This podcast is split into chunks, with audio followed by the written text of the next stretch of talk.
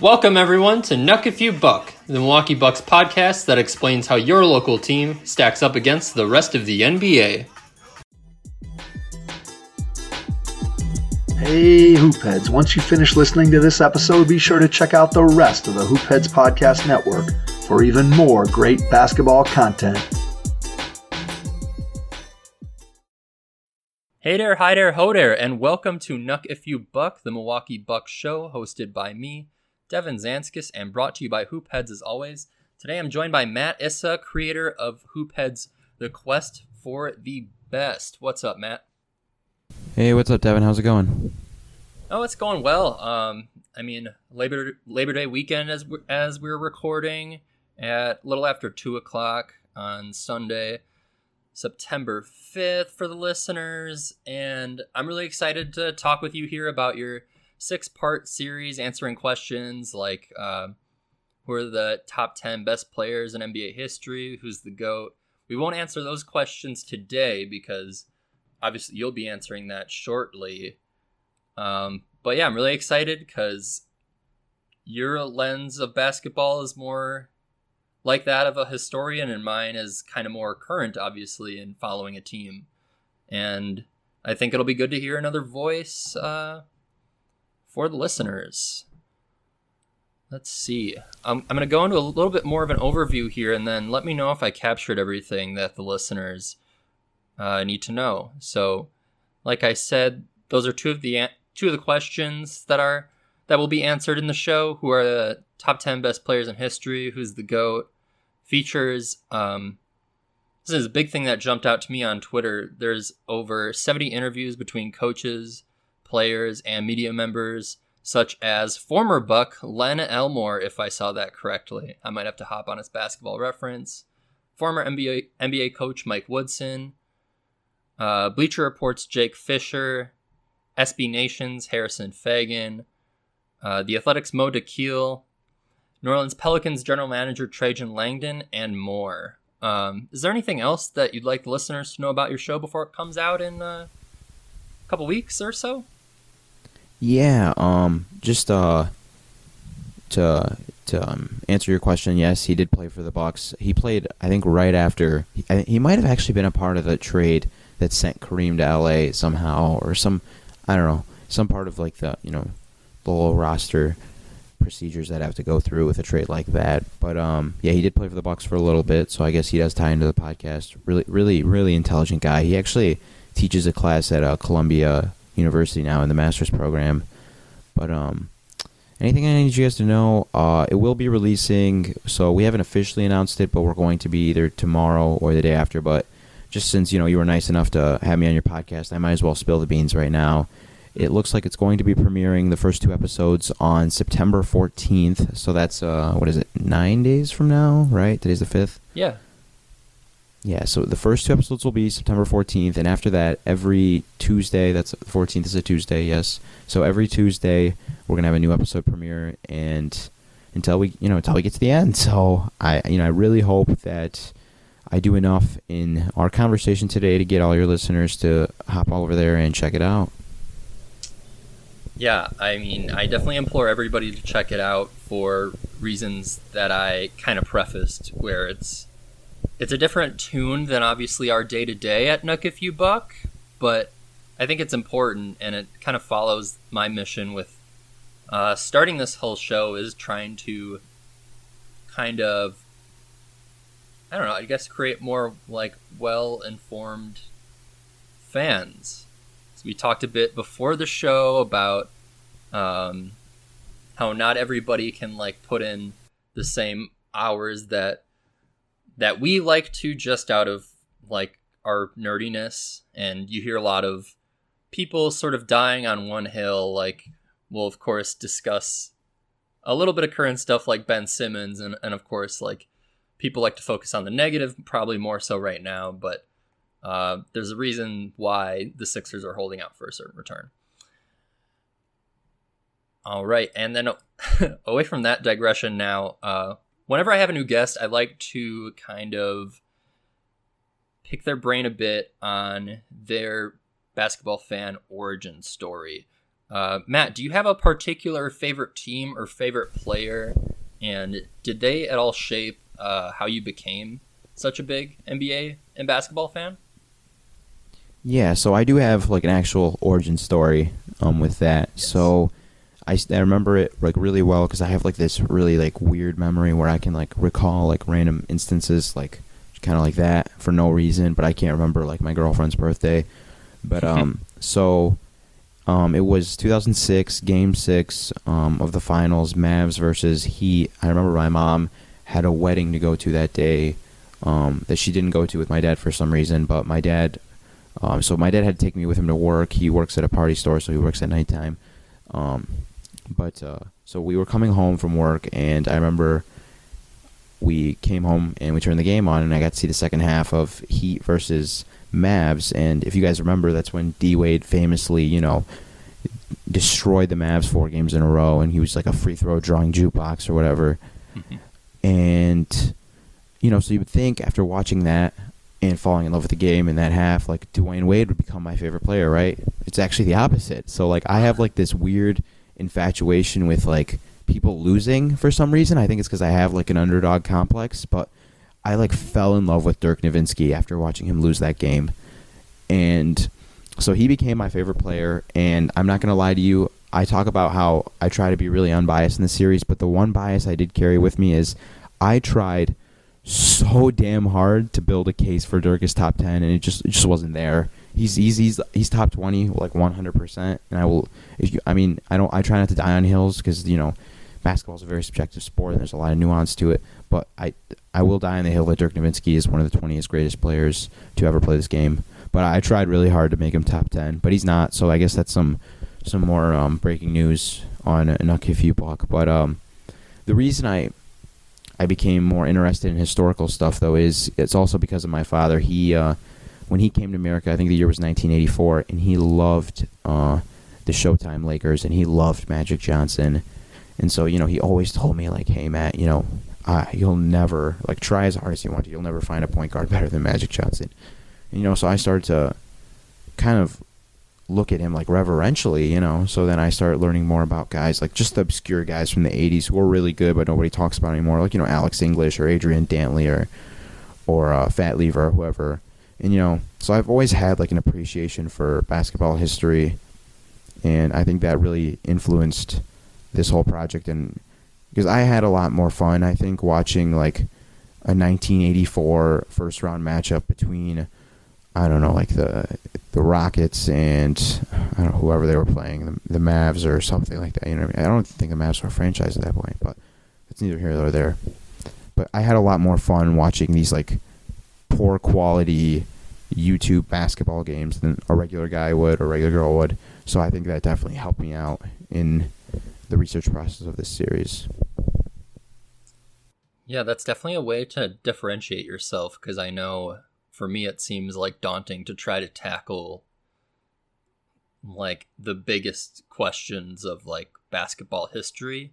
In fact, I tend to run from it because like a lot of people do like die on certain hills. And I mean, the Dirk thing is like totally reasonable. We'll talk about someone else who had a similar ranking to you there. But yeah, I guess shout out to you for undertaking that whole thing, and we look forward to learning more about your findings in a little over a week. And I love hearing about guests' origin story. I definitely thought you're gonna go into the realm of D-Wade there, but Dirk does have, of course, one of the best kind of underdog stories of like some of the best players of all time. From that series collapse in 2006, and then there was also a year, maybe it was the year after, where he won the MVP and then famously was out of the playoffs by the time it was presented to him, something like that. You can correct me, but then of course he punched the hole in the wall. Oh, what was that? He punched the hole in the wall in the tunnel after getting eliminated by the Warriors. Right? That's what you're talking about. Yeah, I Oh, was that against the We Believe Warriors, maybe? Yep. Okay. Oh, yeah.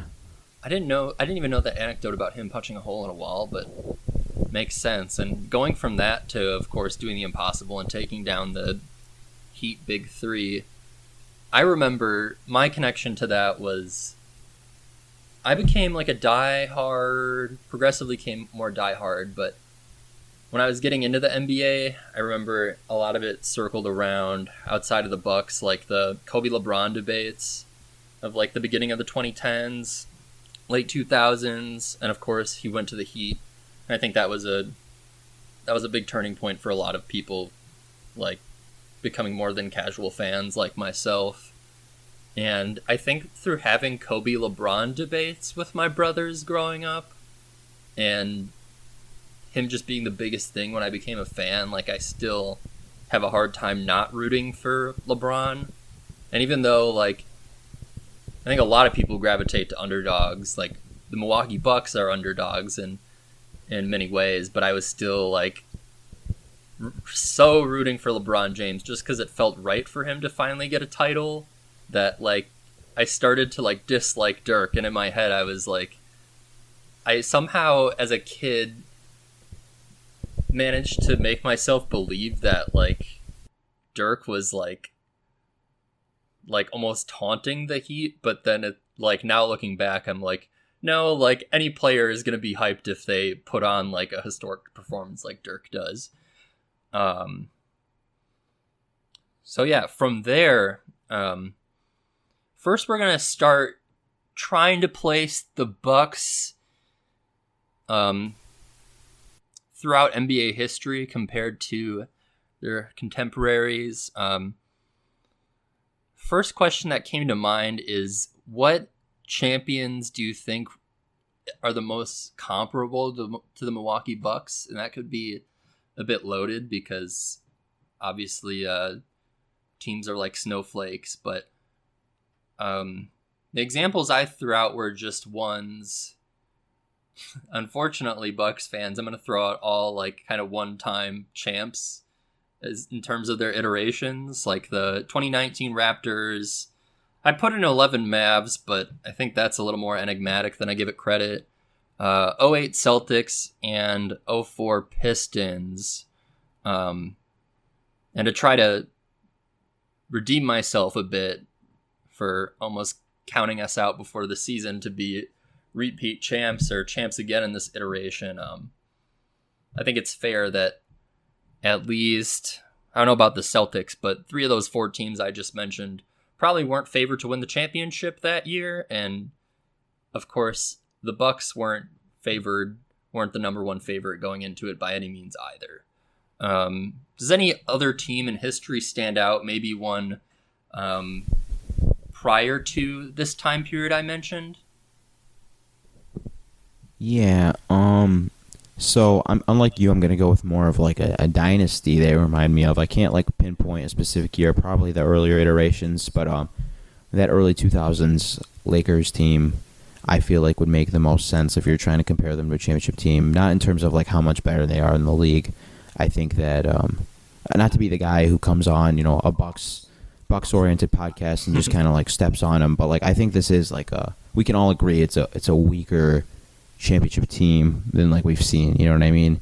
But I do think like if you're looking at it from personnel, where it's like your best player is he's not like this heliocentric, you know, he's not this ball dominant heliocentric, like the whole universe revolves around him. He's like very additive, you know, they'd give him the ball and it's very quick hitting, you know what I mean? Like Shaq was, very quick hitting guy.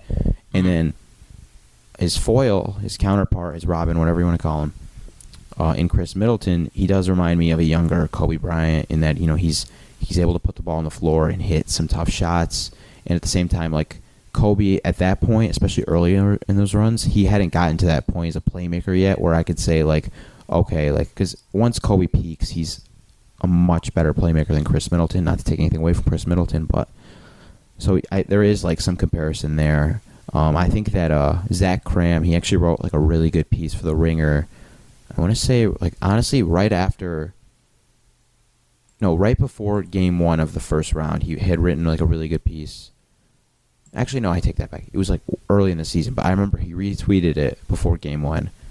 But he wrote a really good piece about how Giannis is their Shaq and Middleton needs to be their Kobe. And I think there's a lot there that makes sense for trying to compare them. But like you said, you know, it's like a snowflake. All championship teams are different. Yeah, I kind of like that different approach to it, like, because we've heard a lot of Shaq and Giannis comparison through the years with their dominance in the paint. I mean, there are plenty like counting numbers for like this hasn't been done. Giannis is doing something that hasn't been done since Shaq, and part of that has to do with like the new era, and then Chris Middleton is sort of like a Kobe Bryant like acolyte in a way, obviously being one of the few guys who still succeeds in the mid-range area, and of course the fact that like Chris Middleton, despite Game 6 of the Finals, a lot of times we relied on him heavily to be our closer. Just as a guy who can like hit shots from all over the court, even against like tough defenses. And when I was looking through this, I was sort of thinking, the more I thought about it, the more I thought I thought the 2019 Raptors, even though Bucks fans may not like that comparison for previous Eastern Conference Final reasons, but when I kind of look at their like top three players there, obviously not like all the same, but I feel like a lot of them are on similar levels, like a Kyle Lowry and a Jrue Holiday, and then when you look at Kawhi and Pascal, they're sort of really similar to Giannis and Chris, if just in that alternate reality. Like Pascal Siakam were at the level that Kawhi Leonard was, and they just sort of like, I don't know, in this like alternate universe I'm conjuring where I'm like morphing the teams into each other. Yeah, I think you get where I'm saying. Just basically Kawhi and Middleton play more similarly, and Pascal and Giannis have been known to play similarly, but they're obviously not on the same levels as the two that I'm comparing them to. Mavs, I sort of threw them in there just because they're not like, they were sort of like not a favorite at first, and I know the Bucks weren't, and they're not going to be next year. I didn't even throw in 16 Cavs, even though they fall into that, but that's just like so different because they were fighting against like the monster of the Golden State Warriors at that time, and LeBron James is LeBron James. Just feels weird to make comparisons there. I feel like the 2008 Celtics almost had me because with, like, again, having, like, somewhat of a big three, but not, like, the amazing big threes like the Warriors or Heat that we've talked about before. But at the same time, maybe a Pierce and a Ray Allen might be in a different, maybe would have been better at the time than Chris and Jrue are now. I don't think that's tough for Bucks fans to take in, but I mean Giannis and 2008 KG aren't like totally dissimilar. And the 2004 Pistons, I had them because, I mean, honestly, I remember there being stats thrown out there about this year's Bucks in the playoffs and their like defensive prowess, and we don't need to say anything more about how great the 2004 team was defensively. And like honestly, I couldn't find said stats that I was referring to, but yeah. Whereas the Bucks like offense really floundered at points throughout these playoffs for sure. They always had that defense to fall back onto because Jrue Holiday is an all-world defender and should have gotten more credit for it earlier in his career, but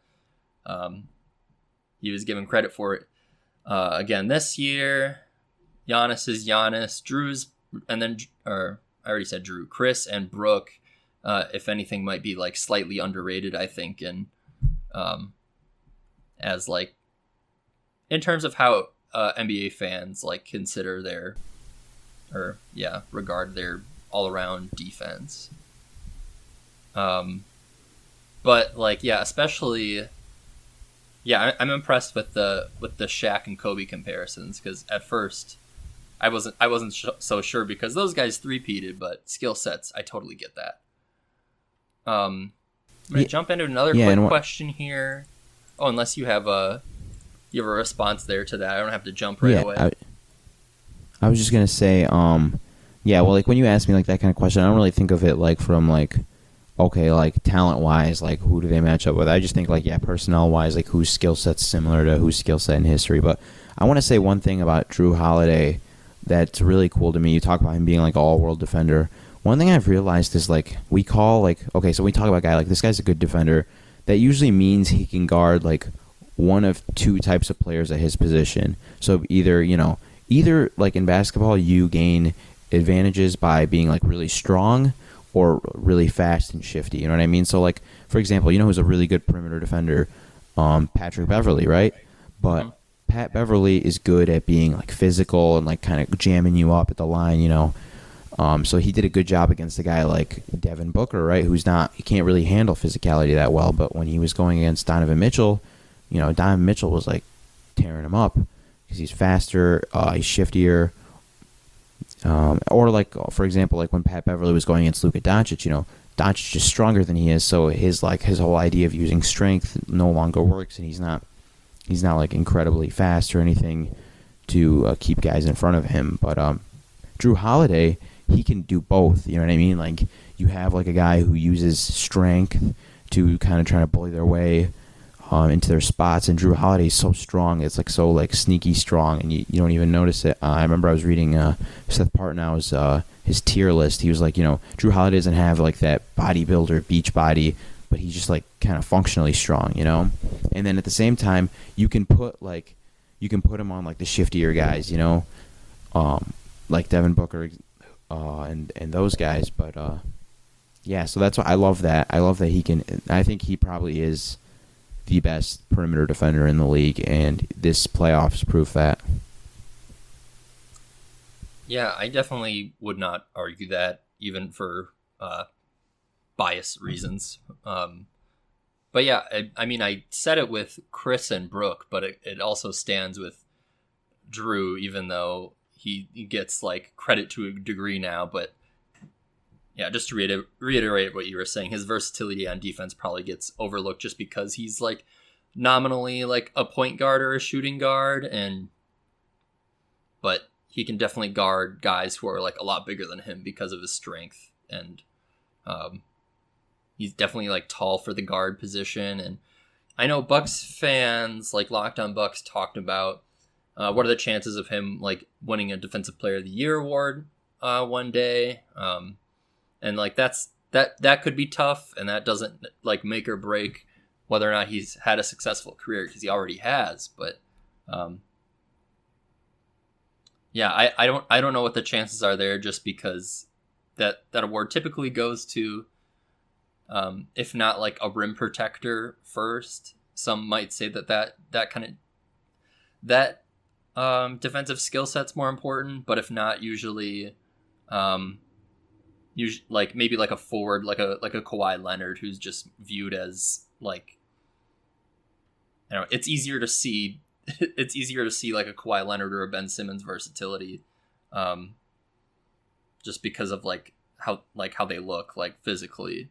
But I don't know, I wouldn't totally count it out, but I wouldn't put my money on it as far as a Jrue Holiday Defensive Player of the Year award.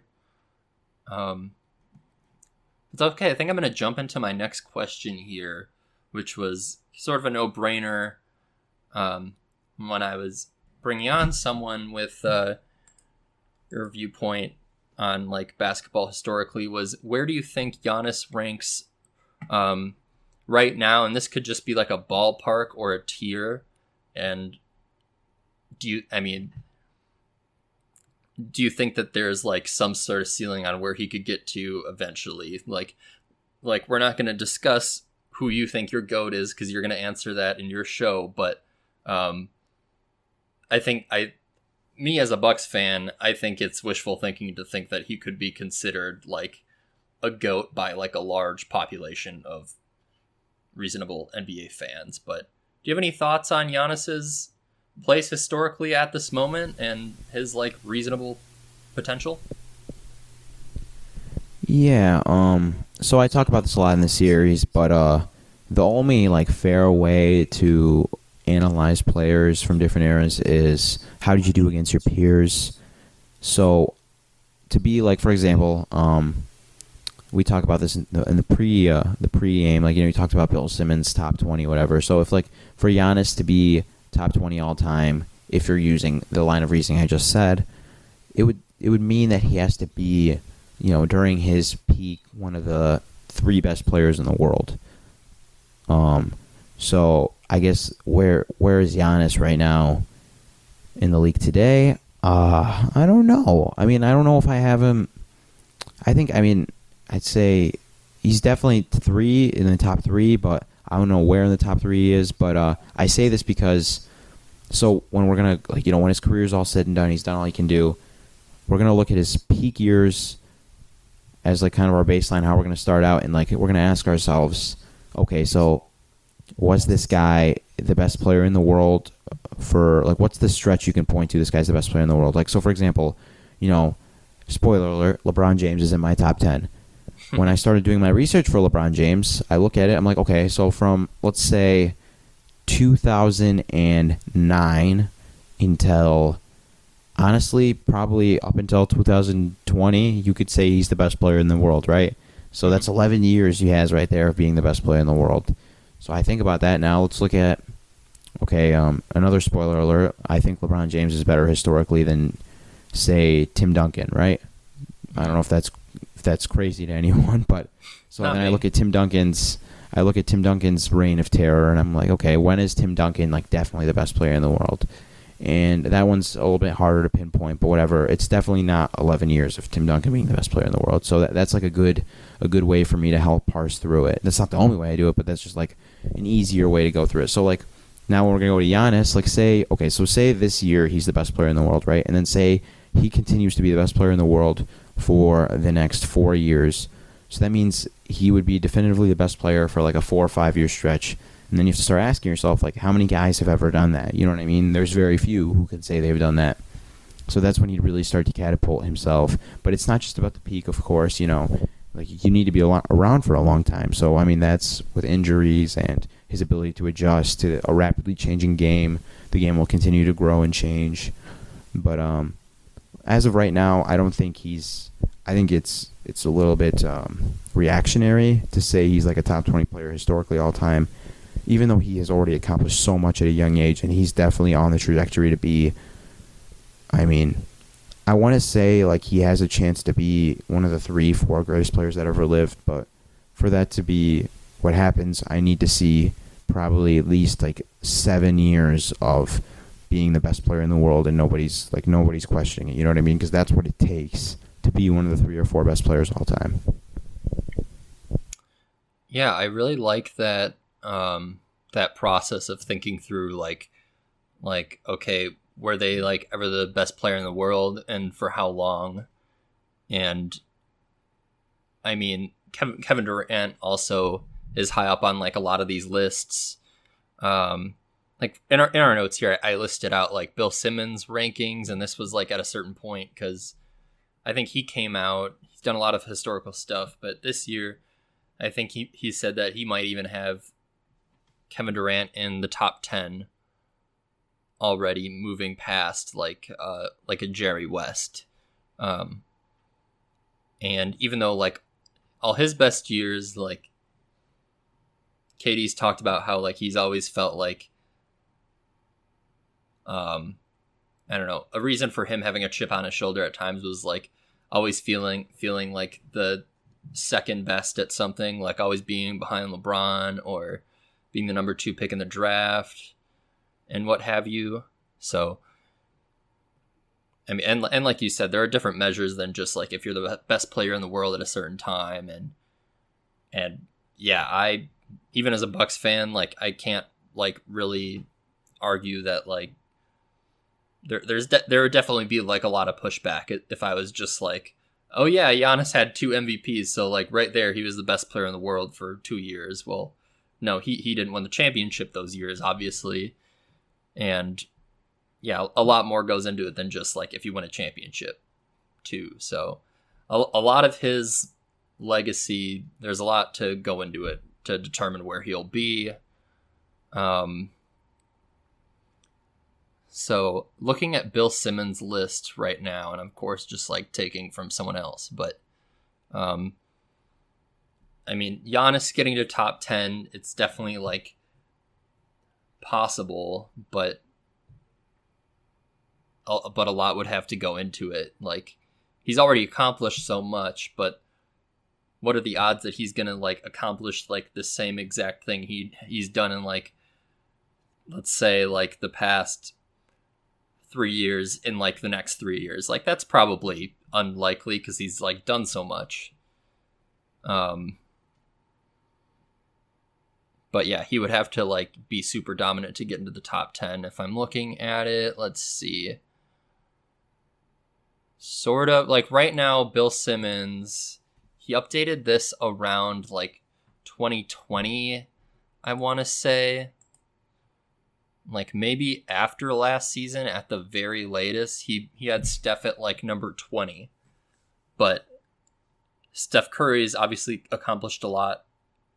Like, he has 3 championships and 2 MVPs as opposed to Giannis's obviously just 1 championship, but same amount of MVPs.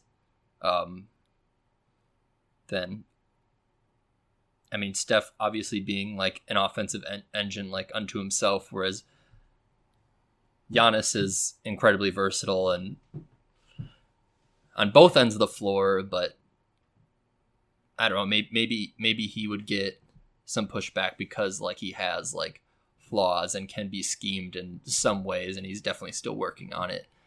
But yeah, a lot of this is just, like, me thinking out loud because, yeah, this isn't my strong suit. But no, I really like it. I like hearing, like, the inner mechanisms of your mind.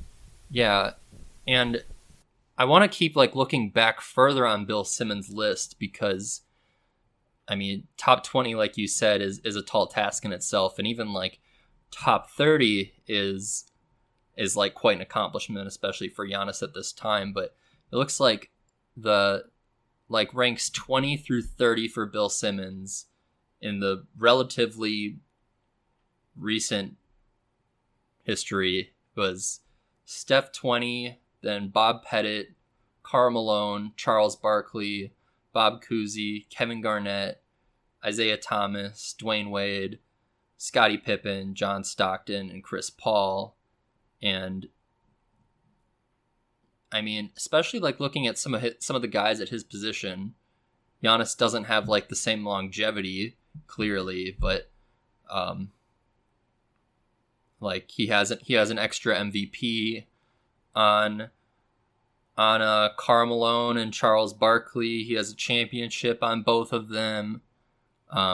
Both definitely, like, huge accomplishments that mean a lot in their legacy, but certainly not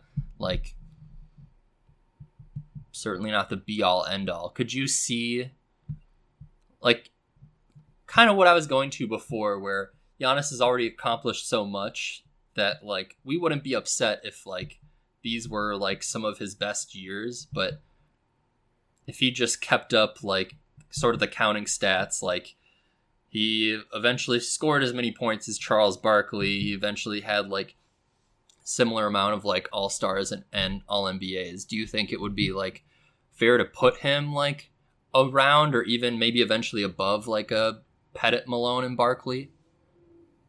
Yeah, so, I mean, I feel like what you're asking me here is, and correct me if I'm wrong, do I think that if, like, I can get, you know, Giannis's longevity, to the same place as, like, a Barkley and a Malone, do I think, like, his peak is better than their peak?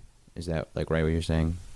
Pretty much, yeah. That's a fairly concise way of putting my long-winded question. Like, yeah, basically, could he reasonably rank above those guys?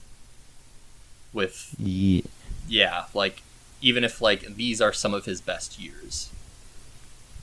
Yeah, I would say he has the better peak. This like 3-year window where he's won, you know, the 2 MVPs, the 1 Defensive Player of the Year, the 1 Finals MVP and championship. I think that 3-year peak is better than any 3-year stretch from Charles Barkley or Karl Malone. So like when I'm looking at those two guys, I'd say, you know, Barkley's best 3-year stretch probably like somewhere around like 90 to 93. And then Malone's like 96 to 98 or whatever.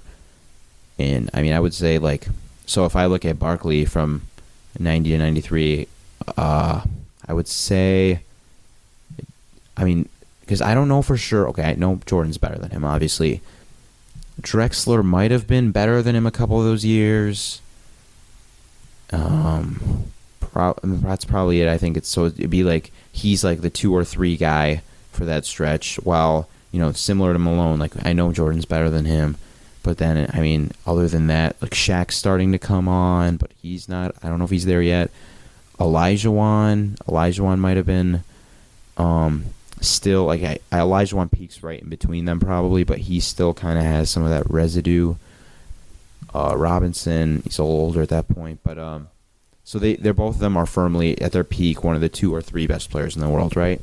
Mm-hmm. Well, Giannis, in his 3-year peak, he definitely has, I'd say, at least 1 year where, you know, you're going to make the case that he is the best player in the world. And I would say this year, based on that finals performance, there's a legitimate argument to be made that he's the best player in the world. But so I'd say that probably is enough for me to say, okay, it's very, very, very close. Because if you're thinking about it, like, okay, all 3 of them had the little bit of a hurdle to climb over with, you know, the fact that 2 of them are peaking while MJ's in the league, and MJ's always going to be better than them. And then Giannis is peaking while even LeBron, who's kind of like in the final act of his career, I feel like that one's going to come back to bite me, but he is kind of like in the final act of his career. So it's going to be hard for Giannis to peak as the greatest player in the world. But I would say maybe not for sure the best player in the world for one of those years, but closer to being the best player in the world in his 3-year peak than Malone and Barkley were in their 3-year peak. If that makes sense. Yeah, no, totally makes sense. And, yeah, not just trying to fish for Giannis compliments there, but that's definitely... I definitely appreciate the affirmation. Maybe going more towards... And I know yours and, like, Bill Simmons' lists might differ. They likely will. And I'm just using this list because I haven't thought about this enough, but he has sort of in like the back of the teens, like he has Moses Malone, John Havlicek, and Dirk. As it looks sort of like the 15, 16, 17. And like I look at those guys, obviously very different resumes and from like different eras. So I don't know as much about them. I'm guessing you know more than me, but I feel like Moses Malone is like not talked about like much at all compared to like other guys on this list that he's even higher than, where like Bill Simmons ranked him. Is there like a clear case for maybe all of or like some of those 3 guys to like be above Giannis right now? And we're like kind of the same hypothetical where like Giannis has already done so much and it's wishful thinking for him to like replicate this like peak of his to like the same degree going forward. But like, how close do you think he is to like Moses Malone, Havlicek, and like Dirk all time? Is I think where I'm going to end that question. Yeah, a note on the Havlicek thing. I did have the privilege of speaking to Bob Ryan. He was like the first interview I did for this entire series, and it was like a just a life changing conversation we had. But he was he was so big on John Havlicek. He would, like, it was so funny. He kept, like, every time, like, during our conversation, he kept mentioning, like, hey, you better, like, have Havlicek in the discussion and all this and that. And, you know, it was, like, kind of like you nod him off, like, you know, like, it's like your uncle, like, telling you, oh, you know, stay in school, kid, all that stuff. But, no, so he loves Havlicek. And the reason I mention this is because I feel like Bill, and he said this, is very, very influenced by Bob Ryan's opinion in his historical decision-making on matters like that.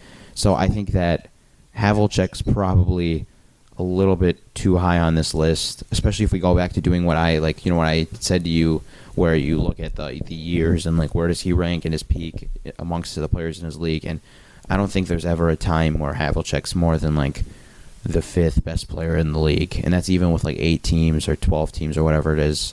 So, I mean, that right there is enough to tell you he's probably not one of the 20 best players that ever lived if he's never a top 3 guy in his career. But so I would say, like, Giannis's peak's definitely better than his. I actually studied Moses and Dirk. They were part of my big list. Like, I had 21 guys who I really studied for this series to make my top 10, and both of them were on it. Like, you already know the Dirk thing, and I tried as hard as I could. Couldn't get him in the top 10.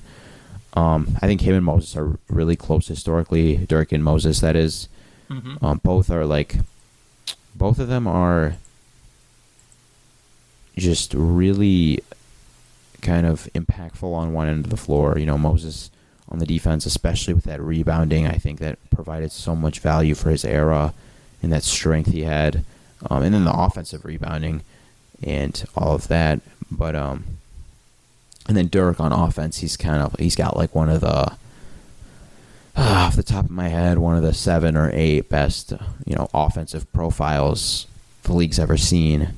So, but the thing that Giannis has in his favor, that if his longevity can hold up, is like kind of like he's got the two-way game. You know, I don't think he's as impactful of an offensive player as Dirk, and I don't think he ever will be. Very few players in history ever will be. But mm-hmm. I think what he provides on defense, where he's arguably, you know, however you slice it, one of the 3 or 5 most impactful defenders in the world, I think that, coupled with, you know, the offensive value, the additive skills that he has on offense, where you can put him alongside a lot of guys because of the way he plays, it gives him a real chance where if he can just rack up, like, the counting stats, like you said, I could probably see him surpassing all 3 of those guys historically.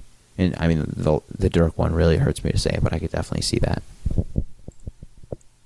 Okay, that one was maybe, the Dirk part was the part where I was maybe the most nervous for, because obviously I know he's one of your favorite players. But I think even, I did like a roundtable episode with like a bunch of like my buddies that aren't like as obsessive about basketball, but like I do genuinely like a couple of them especially, like I value their opinions and like have taken it to the show sometimes. But we talked about how we thought that there was like a clear way for Giannis to surpass Dirk, so long as, you know, something doesn't happen to Giannis like what happened to the Hawks series, but it actually like plays out the way we all expected, being his, I'm going to knock on wood, seems sacrilege to talk about. Yeah, I'm knocking with you. Yeah, but guy relies a lot on his athleticism, so historically that doesn't always play out the best for certain people, but Giannis being as good as he is, players of his caliber usually find ways to like be exceptional for a very, very, very long time. Havlicek, yeah, I definitely see. I didn't know the anecdote on Bob Ryan, and it's awesome that he was on your, that he was in your series. I'm impressed you got him, and really look forward to hearing what he has to share. And Havlicek's resume here really jumps off the screen. I remember that when I first looked into it, because he kind of stood out to me, and I was like, wait, really? Like, top 20? But I could be wrong. He has 13 All-Stars, 11 All-NBA, and then 8 championships, 8 All-Defense, and he was the 74 Finals MVP. But, of course, a lot of that comes with just that, like, historic Celtics team. I mean, not to take like credit away, but we do have to weigh things differently sometimes, like comparing certain eras when there were less teams and obviously like less talent than today. Like the league is incredibly talented right now compared to the past. And Moses Malone, I did not realize he had 3 MVPs.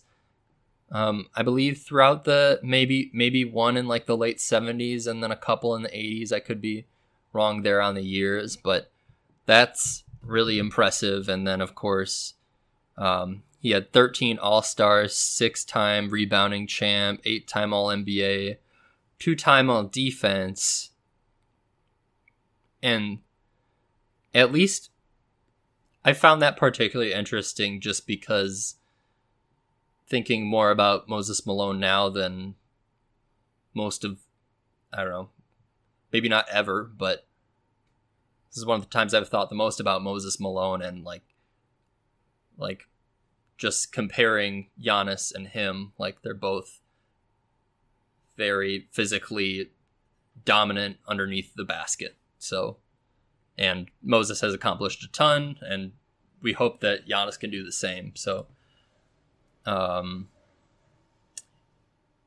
yeah, I mean, again, very, very affirming for Bucks fans that Giannis could potentially get into that top 20 at some point. But when you get into names like this, you have to obviously wait and see before you just automatically throw them in there with everyone else, because, you know, Dirk averaged 20 points per game in 20 seasons, didn't average 20 points per game every season, but that's his career average, and he played 20 seasons and is like an offense unto himself, and that's incredibly valuable.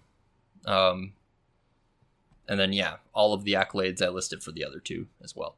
So I think I'm going to jump into another kind of Bucks fan all-time question here.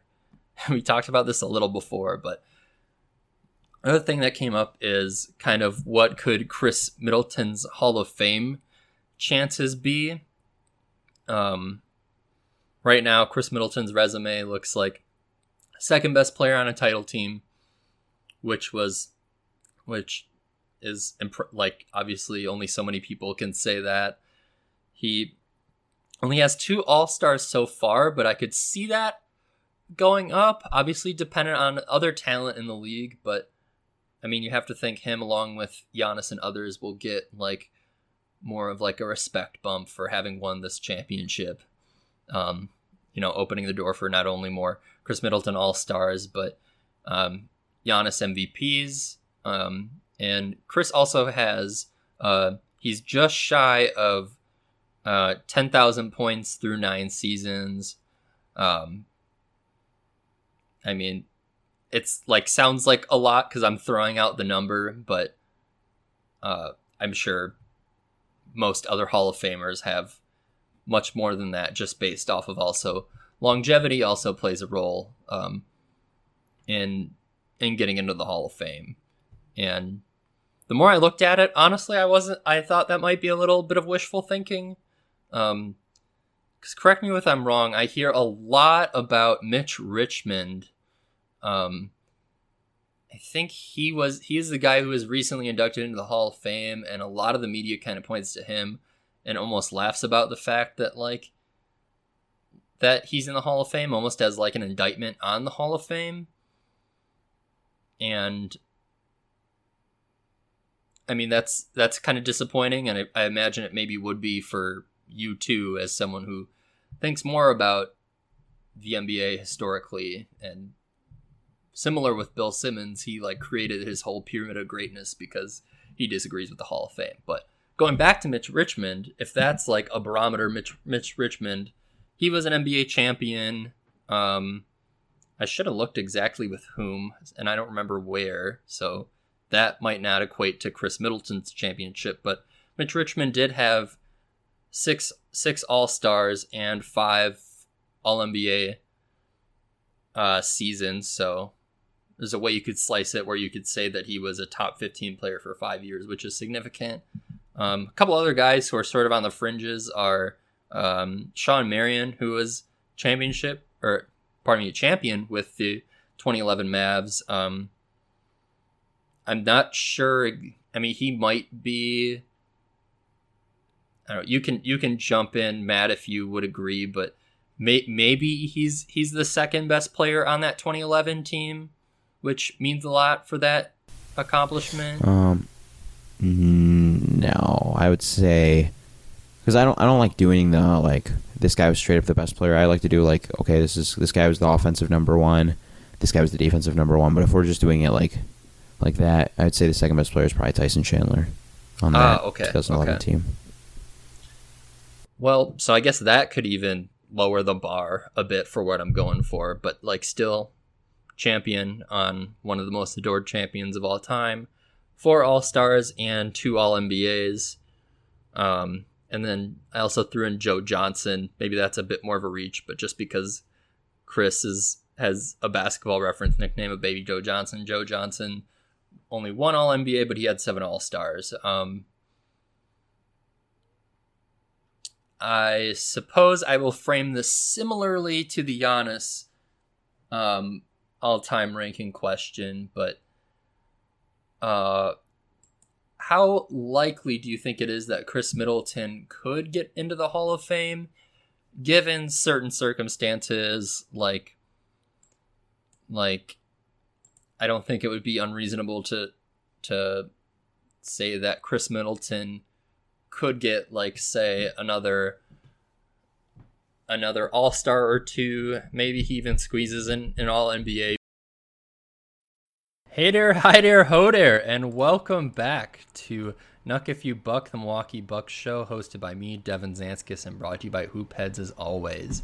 You may be wondering why I'm jumping in here like I am, and where the heck did Matt go? Well, funny story. As we were just recording and I was finally getting to my point on asking Matt where he thinks Chris Middleton stands in his Hall of Fame status, and we experienced some technical difficulties. I know in the past, fortunately post-show usually, sometimes I catch myself fumbling with my mic and my cord, and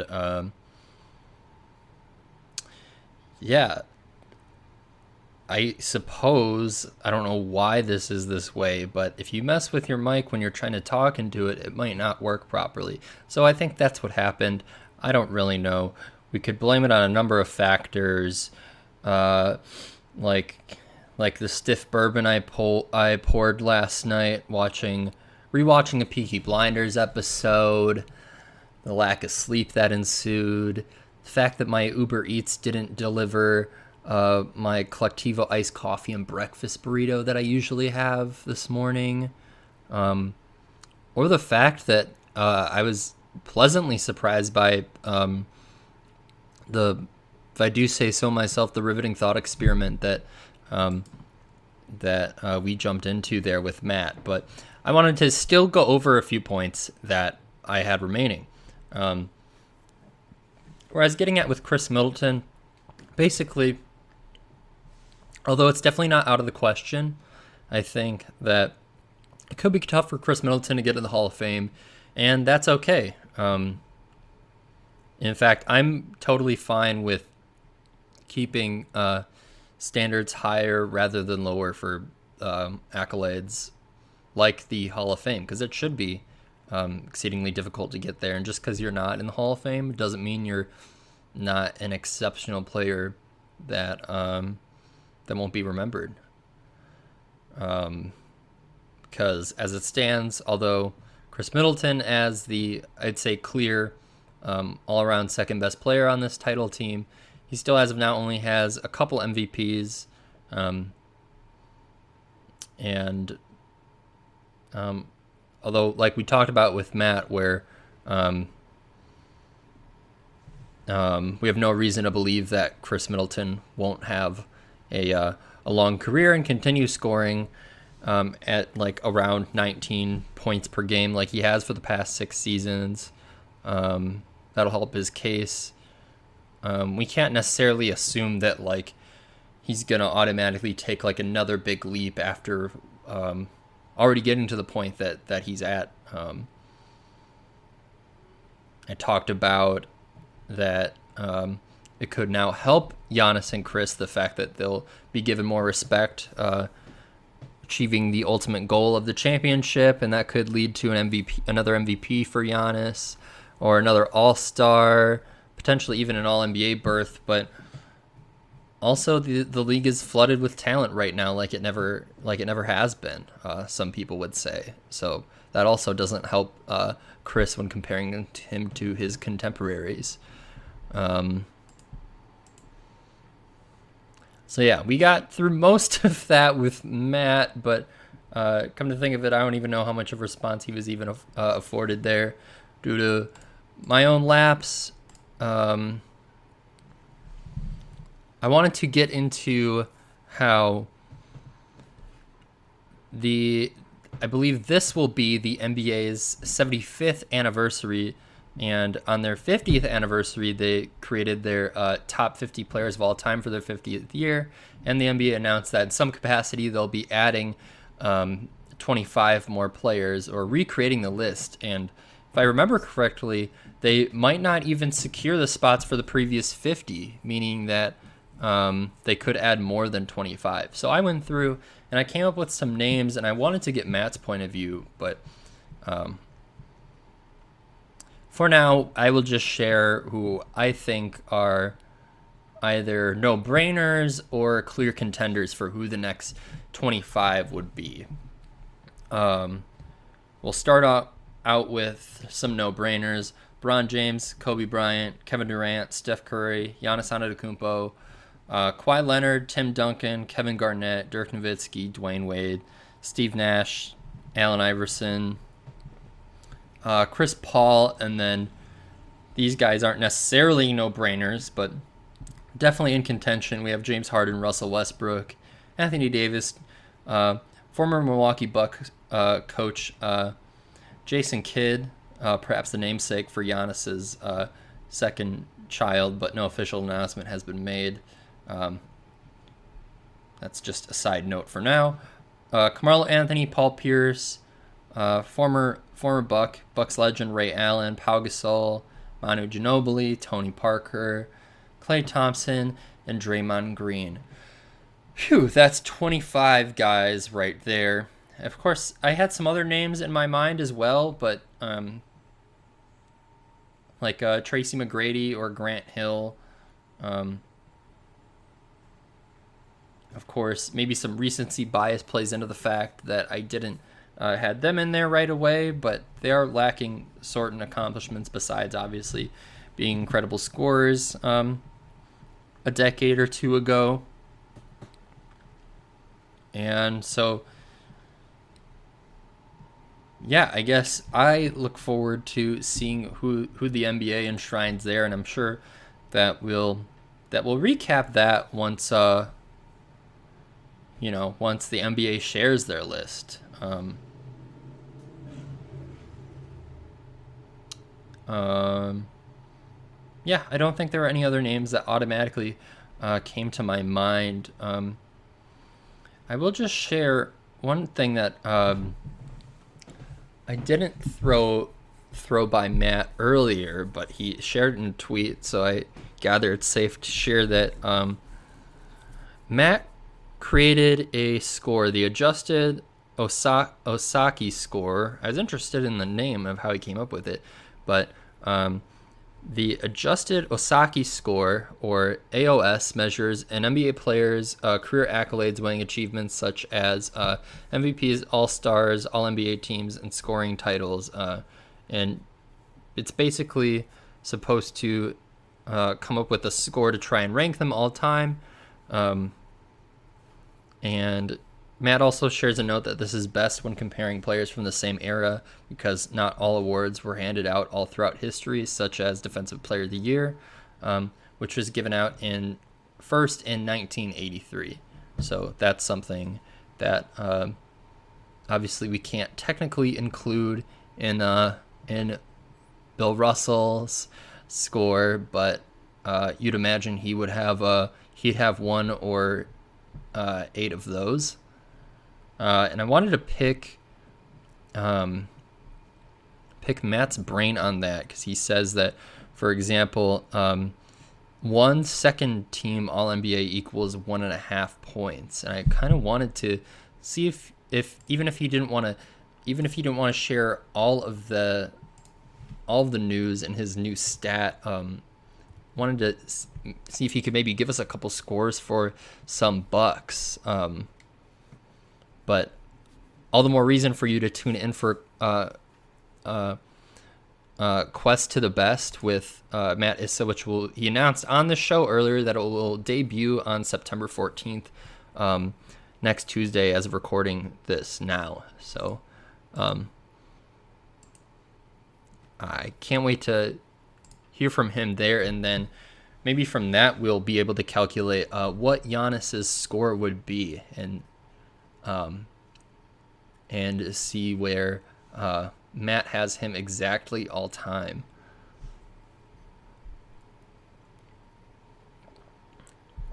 And then I'd say sort of off base with the whole all-time discussion, but what's definitely been in the news lately has been Ben Simmons. Essentially asking for a trade. He said he does not plan on attending training camp, so that's as close to a trade request as possible for a guy of his caliber. And naturally, his trade value is really muted due to the fact that last picture in our head of Ben Simmons is the fact that he passed out of a wide open dunk. But obviously there's still a lot of reason to bet on Ben Simmons, especially as of late, being one of the best defensive players in the league. He's been on the all-defensive team 2 years in a row, and he's only 25 years old. And I know Bucks fans have really, fortunately for Bucks fans, they have benefited from the Ben Simmons turmoil, because he and Giannis obviously have very similar skill sets. And even though it may be sacrilege to compare them, Giannis is being compared to Ben Simmons in a positive light, because lots of the media is saying that the biggest difference between them is that Giannis is not afraid to be embarrassed, such as from airballing free throws or airballing jump shots, and they feel that there might be some sort of intangible, an issue with Ben Simmons' intangibles and not being, just not being more aggressive. I mean, that could even equate to not caring enough if you're not, if that is correct, and if he's like afraid to fail. But I've always had fascination with Ben Simmons back to even his Montverde days, similar to how I always talk about Brandon Jennings, hoop mixtapes, and of course plenty of other guys through the years. Ben Simmons was one of the latest ones that I really connected with, because he was really a mind-bending player coming into the league, and he still could be. The issue is just that guys like him kind of need a team built around him. So I see candidates for Ben Simmons' spot. I think of teams that either they have shooting, which Ben Simmons needs around him, or that, and or they have almost like a blank slate, or like they don't really have much else going for them. So why not take a swing on a buy low guy with the potential of Ben Simmons?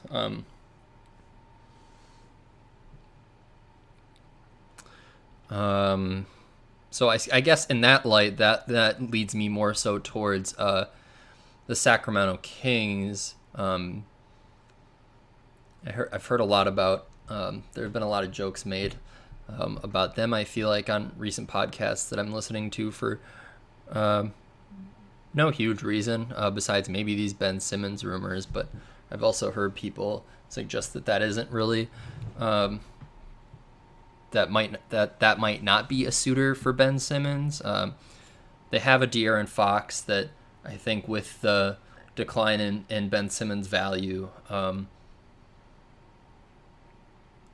mean, I could easily see how they would value De'Aaron Fox more than Ben Simmons, especially because he's already been their cornerstone.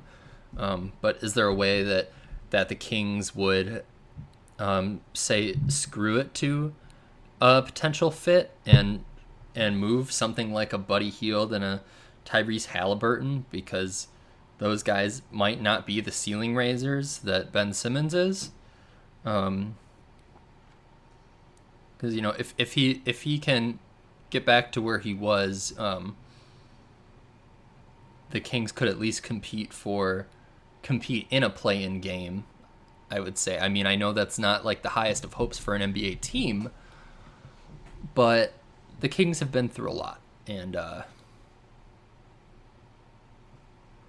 think this was on the show with Sam Vecini that I was listening to today, that the Kings haven't had a league average defense in like 15 years, and of course that might be resolved with just Ben Simmons alone.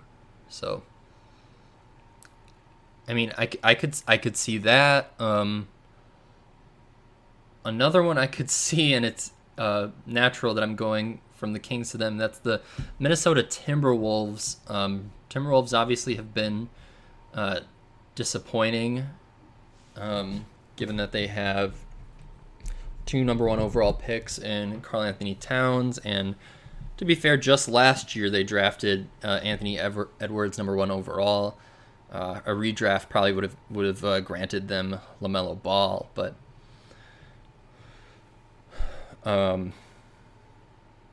they have both not a ton to lose, probably more to lose than the Kings at least, but they have less to lose than other teams in taking a risk with Ben Simmons, and you can also talk yourself easily into the fit, because Karl-Anthony Towns might already be the most versatile shooting big man ever, and putting that next to Ben Simmons would fit pretty well. Tricky thing is you would almost have to you'd have to send out a D'Angelo Russell, I believe. You could maybe do like a D'Angelo Russell and a Jaden McDaniels. If we're trying to get closest to fair value for Ben Simmons, it would be tough to do something like D'Angelo Russell and Malik Beasley. You obviously have to add more salaries from the Sixers to make that work. I know like a middling salary that the Sixers have is like a Seth Curry at like a $8 million and some change, but. I mean, still, I don't know if the math works there, but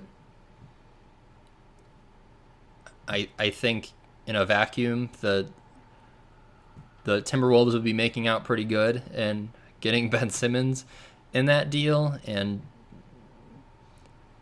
although D'Angelo Russell has gotten a lot of shade in the past years, he has a kind of skill set that would work well on the Sixers. A pick and roll point guard who can actually shoot, and then of course Jaden McDaniels is not a slouch as a prospect either. He could not to the degree of Ben Simmons, but he's already an impact defender at a young age and has a lot more room to grow on both ends.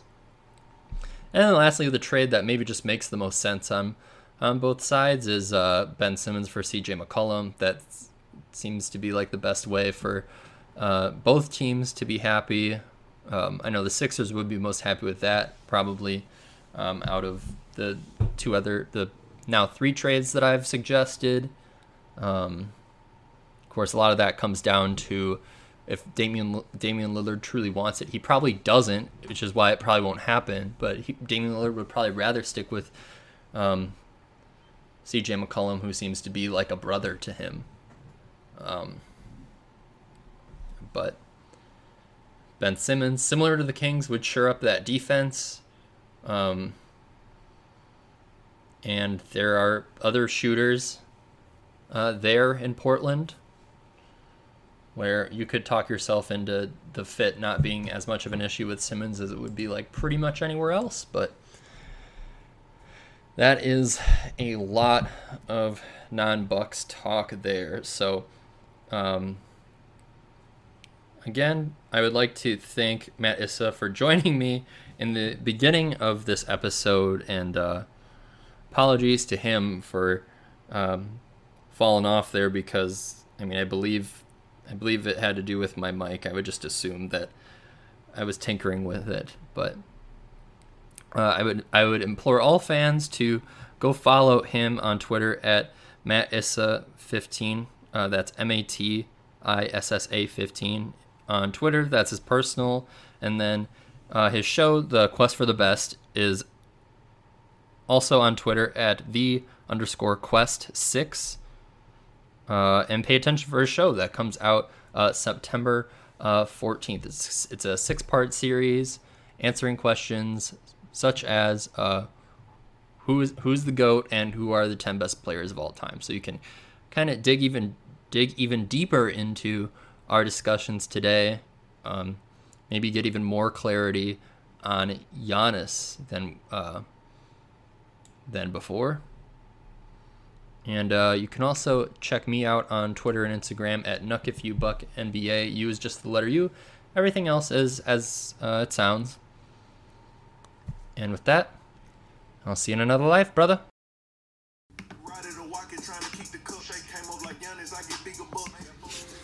Thank you for tuning in to Knuck If You Buck, the Milwaukee Bucks podcast. We hope you join us again soon.